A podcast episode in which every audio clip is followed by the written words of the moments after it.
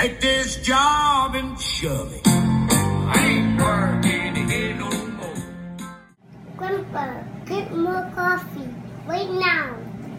Do you want me to get more coffee? Okay, you Okay. get some more coffee. That's fine. Okay, thank you.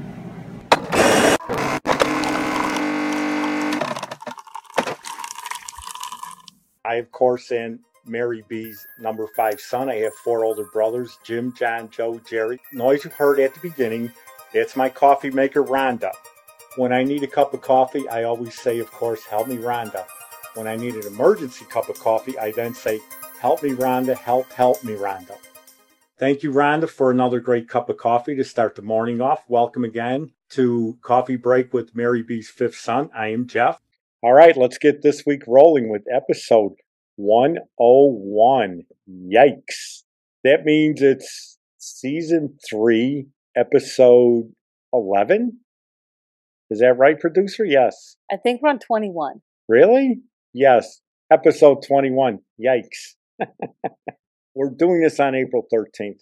But yesterday, April 12th, 1994, that was the 29 year anniversary yesterday of me meeting Marie Osmond at the Palmer House that my brother Jerry set me up with in uh, when he was a concierge there. Thanks again to my brother Jerry for helping me uh, meet Marie. Yesterday was Dan Lauria's birthday. Who was Dan Lauria?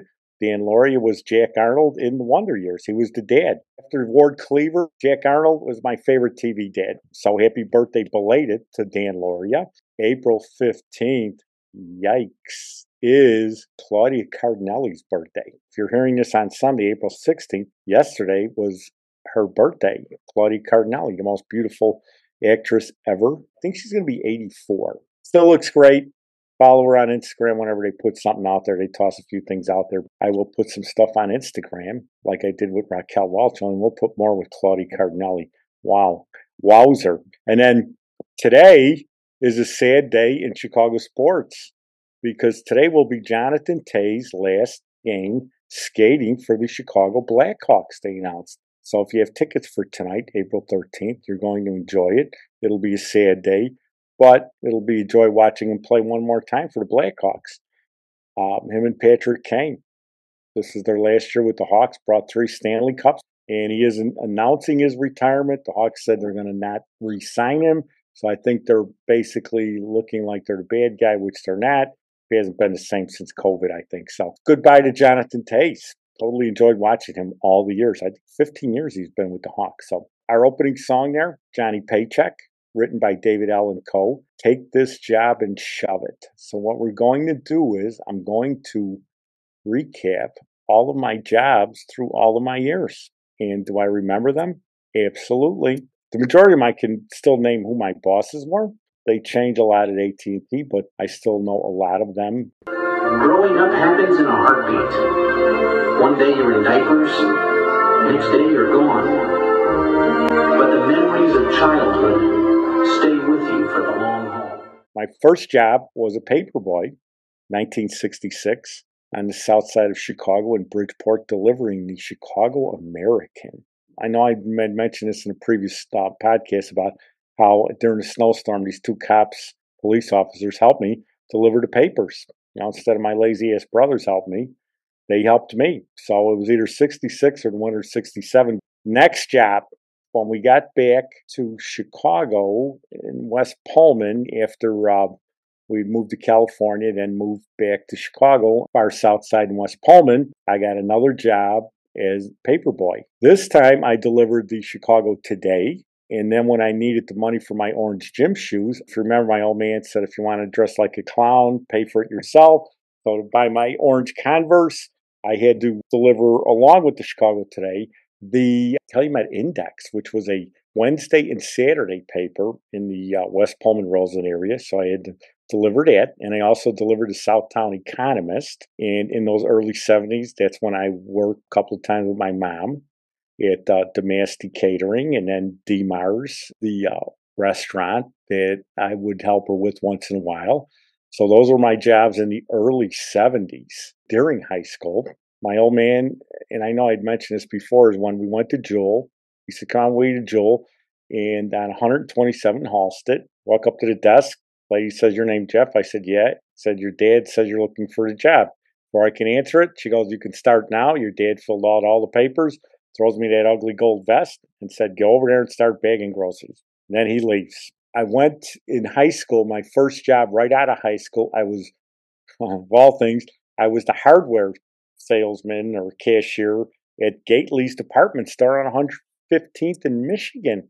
That lasted, I don't know, maybe for a year. Mentioned the one year uh, podcast when I got the uh, birthday cake for my mom that said, I'll always love my mama. That was from Gately's, where I got to know the ladies in the bakery. That was a nice job. I thought I was set for life. Going to work there my whole uh, thing, like John Travolta, going working in that paint store in uh, Saturday Night Fever. But I was all set. But then everything changed, neighborhood changed. I then, when we went to Blue Island, I ended up getting a job at the Jewel on 127th and Western as a bagger. They wanted to put me in as the stock clerk in the back, help when the stores, you know, when the trucks pulled up and this and that. Stayed there for a little bit and then uh, quit, went to California, didn't get a job in California, lived there for, I don't know, about four weeks. Came back, got the job back at Jewel. That's when the old man told me to get a haircut so I could look representable at the Jewel on 127 Western. So I worked there. Okay. A couple years in a row.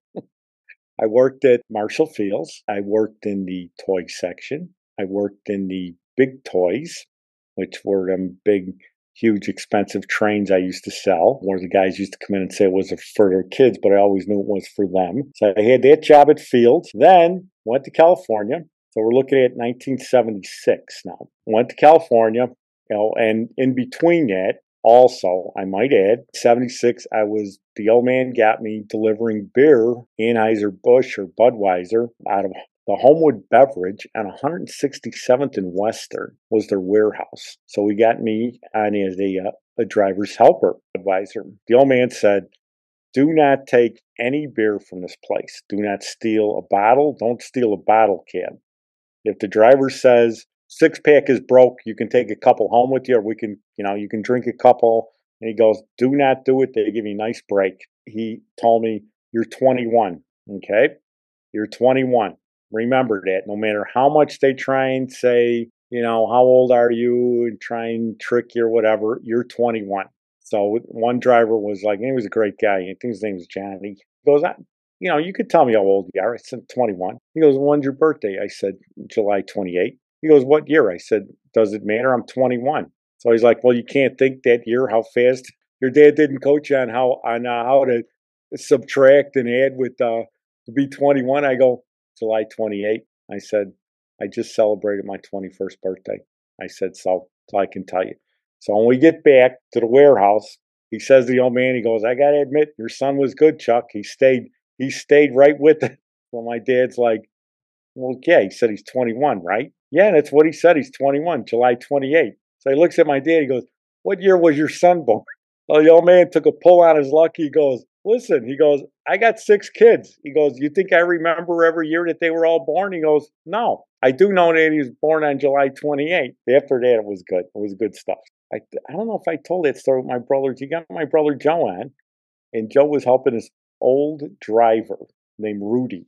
And they get to it's like 100 degrees out and they get to the 7-Eleven and they're unloading. The guy would not help Joe bring the beer in. He would not help him. He wouldn't help him stack or anything. So finally, Joe isn't coming back behind 7-Eleven or whatever it was for the beer, and Rudy's looking for him. So he says to the uh, cashier, he goes, "Where's where's the guy at? Where's my helper?" He goes, "Oh, I bought a bag of ice." He goes, "I think that's him laying out in front." What Joe had done was he bought a bag of ice, he put it on his chest, and he's laying there. And he tells Rudy, he goes, "I don't give a shit. I quit. You're not helping me. I don't care. You can tell my dad. I don't give a shit. I quit. I'll walk home. Guy's like, well, I'll start up. And he just goes like, no, I quit. I quit. I'm not going to get up. He's like, I'm not doing this. And it was really good money. Really, really good money. You know, he told me, don't be lazy shit like your brothers. Get in there, make the money. I did. And I made up enough money to go back to California. I had my second favorite job. We're looking at 1976. They were doing a uh, census in Riverside. So for 100 bucks a week, They would give you a neighborhood to go door to door and ask uh, how many people live in that house. And I had this index card, used to punch it out, how many people, you know, they ask you some stupid questions, how much do you make, and blah, blah, blah. Most of the time, the people didn't want to fill it out, other than, and I would convince them, I just need to know how many people are in this house. That's it. You know, and then it would tell you, don't go inside their house and this and that. Well, I would, and I would always go around at dinner time because that's when I was living with cousin Billy and his uh, best friend Larry. We were on food stamps, even though I was making a hundred bucks from the government a week. We were on food stamps, but I was still needed cooked meals. I would go and do the census It I'd start about four o'clock, and then dinner time was about five. If they realized I was nice and I wasn't really a government employee, they'd ask me if I wanted to come in. And every once in a while, they would ask me if I wanted something neat because it was dinner time, which became my love for Mexican food. Enchiladas. I love enchiladas. Oh my God. Yikes. My mom always made great enchiladas in California. They had the other different ethnic foods in California because it was all very diverse even back in the 70s. I would do that. And then I ended up moving back to Chicago. And then I ended up working at Marshall Fields again. And I was in the uh, shipping and receiving. Okay.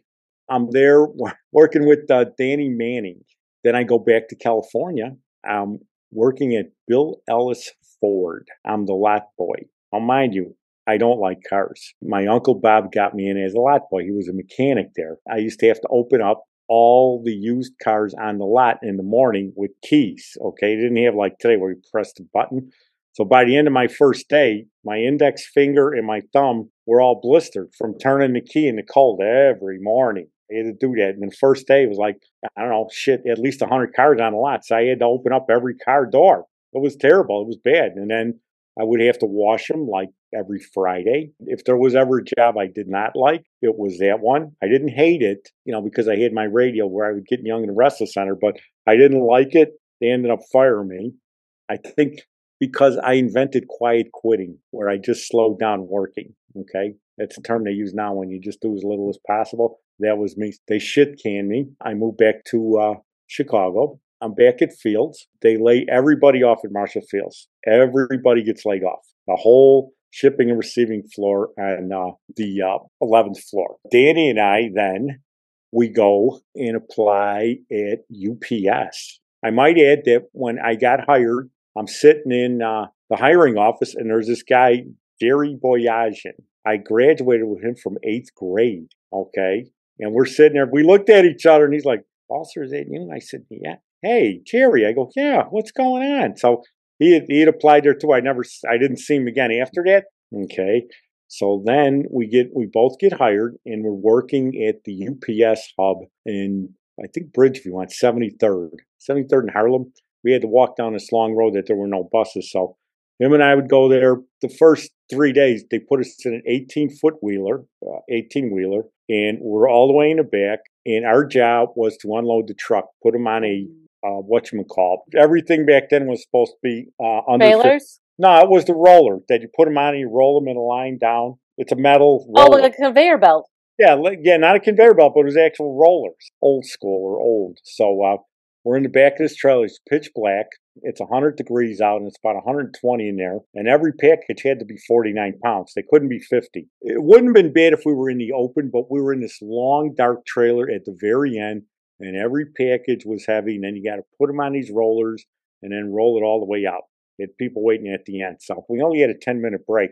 So by the time we would get out of the truck and get to the pop machine, it was time to get back in the trailer. Wait a minute. What do you mean you only had a 10 minute break? That's not against the law? Back then it wasn't.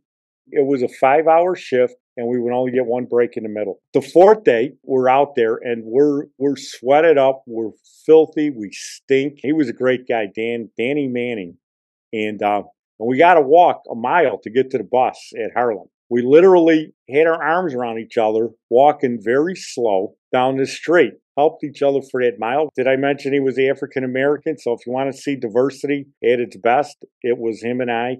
It was like that movie, The Defiant Ones, with Sidney Poitier and Tony Curtis, where they're chained together. That's what Danny and I, we are sitting on a curb waiting for the bus. He looks at me, he goes, JB, he goes, I ain't coming back. He goes, it ain't worth the money. He goes, I can't do this no more. He goes, this is this is just too dirty, too smelly. They got us in the back there. We, you know, we get nothing. He goes, I'm not coming back. So I looked at him, and I said, Me too, man. I said, I didn't want to tell you that. I said, I was just gonna stiff you and not not show up. He goes, Man, he goes, Oh, I got your phone number. I would call you. I said, Well, you can call me anytime. I said, but this is it, dude. We hugged. I don't know, 79th in Harlem, where we got got the bus. He got off, I think at 63rd you know, I had to get off at like Archer and Harlem and then go up Archer. I, n- I never seen him again, never talked to him again.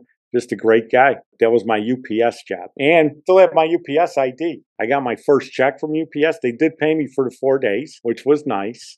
Um, our manager was nice. It was just just a terrible job. It was a tough gig, as they say. I get done with that. I get in line at the unemployment on 51st and um, King Drive. And I'm standing in line. I'm looking around. I'm like, you know what? I can't do this. I can't do this. I look at a newspaper. There's a job ad for shipping and receiving clerk at Ward Machinery on Washington, right by the, uh, I think it was not Frank, it was Washington and Canal. So I'm the shipping and receiving clerk there for three weeks. I think it was three weeks. When we drive into downtown, I pass by there a lot, the building the office or the, where they were at, and they were very nice people, family owned. So I worked there for three weeks, and then I got the call for AT and T, and then I became an operator, which was like my favorite job, along with that census taking job. Because in operator services, I got hired on October twelfth, nineteen seventy nine. My first boss there was Hazel Reese, who I found out she wrote a book and I ordered it on Amazon. She went through a lot, and she always complain about her back and now I know what happened. She was physically abused by her husband or boyfriend, whatever. You know, just a great, great person, just a, a great lady and uh, a very good manager, I might add, Hazel Reese. That's it for part one of my working career. So join us next week for part two for the uh, the later years of my working career. So that's it for now. Take care. Instagram, which is at Mary B's fifth son. M A R Y B S, number five, T H S O N. Okay, any comments or suggestions, good or bad, send them to our email, which is Mary BS5 S-O-N at gmail.com. So that would be M-A-R-Y-B-S, the number five, S-O-N at gmail.com to my mom, again, who always said two things will make a day go by better coffee and a smile. If you put those two together, you're going to have a good day. Thanks again for joining us with Coffee Break with Mary B's fifth son. Join us next week. Thanks for joining us. I'm your host, Jeff Balser. The intro was by Yvonne Two Elements. Thank you. Uh, production by Downtown Media Works. Join us every Sunday morning for Coffee Break with Mary B's fifth son. And you can like and subscribe us on Apple Podcast. And you can also find our website on Buzzsprout.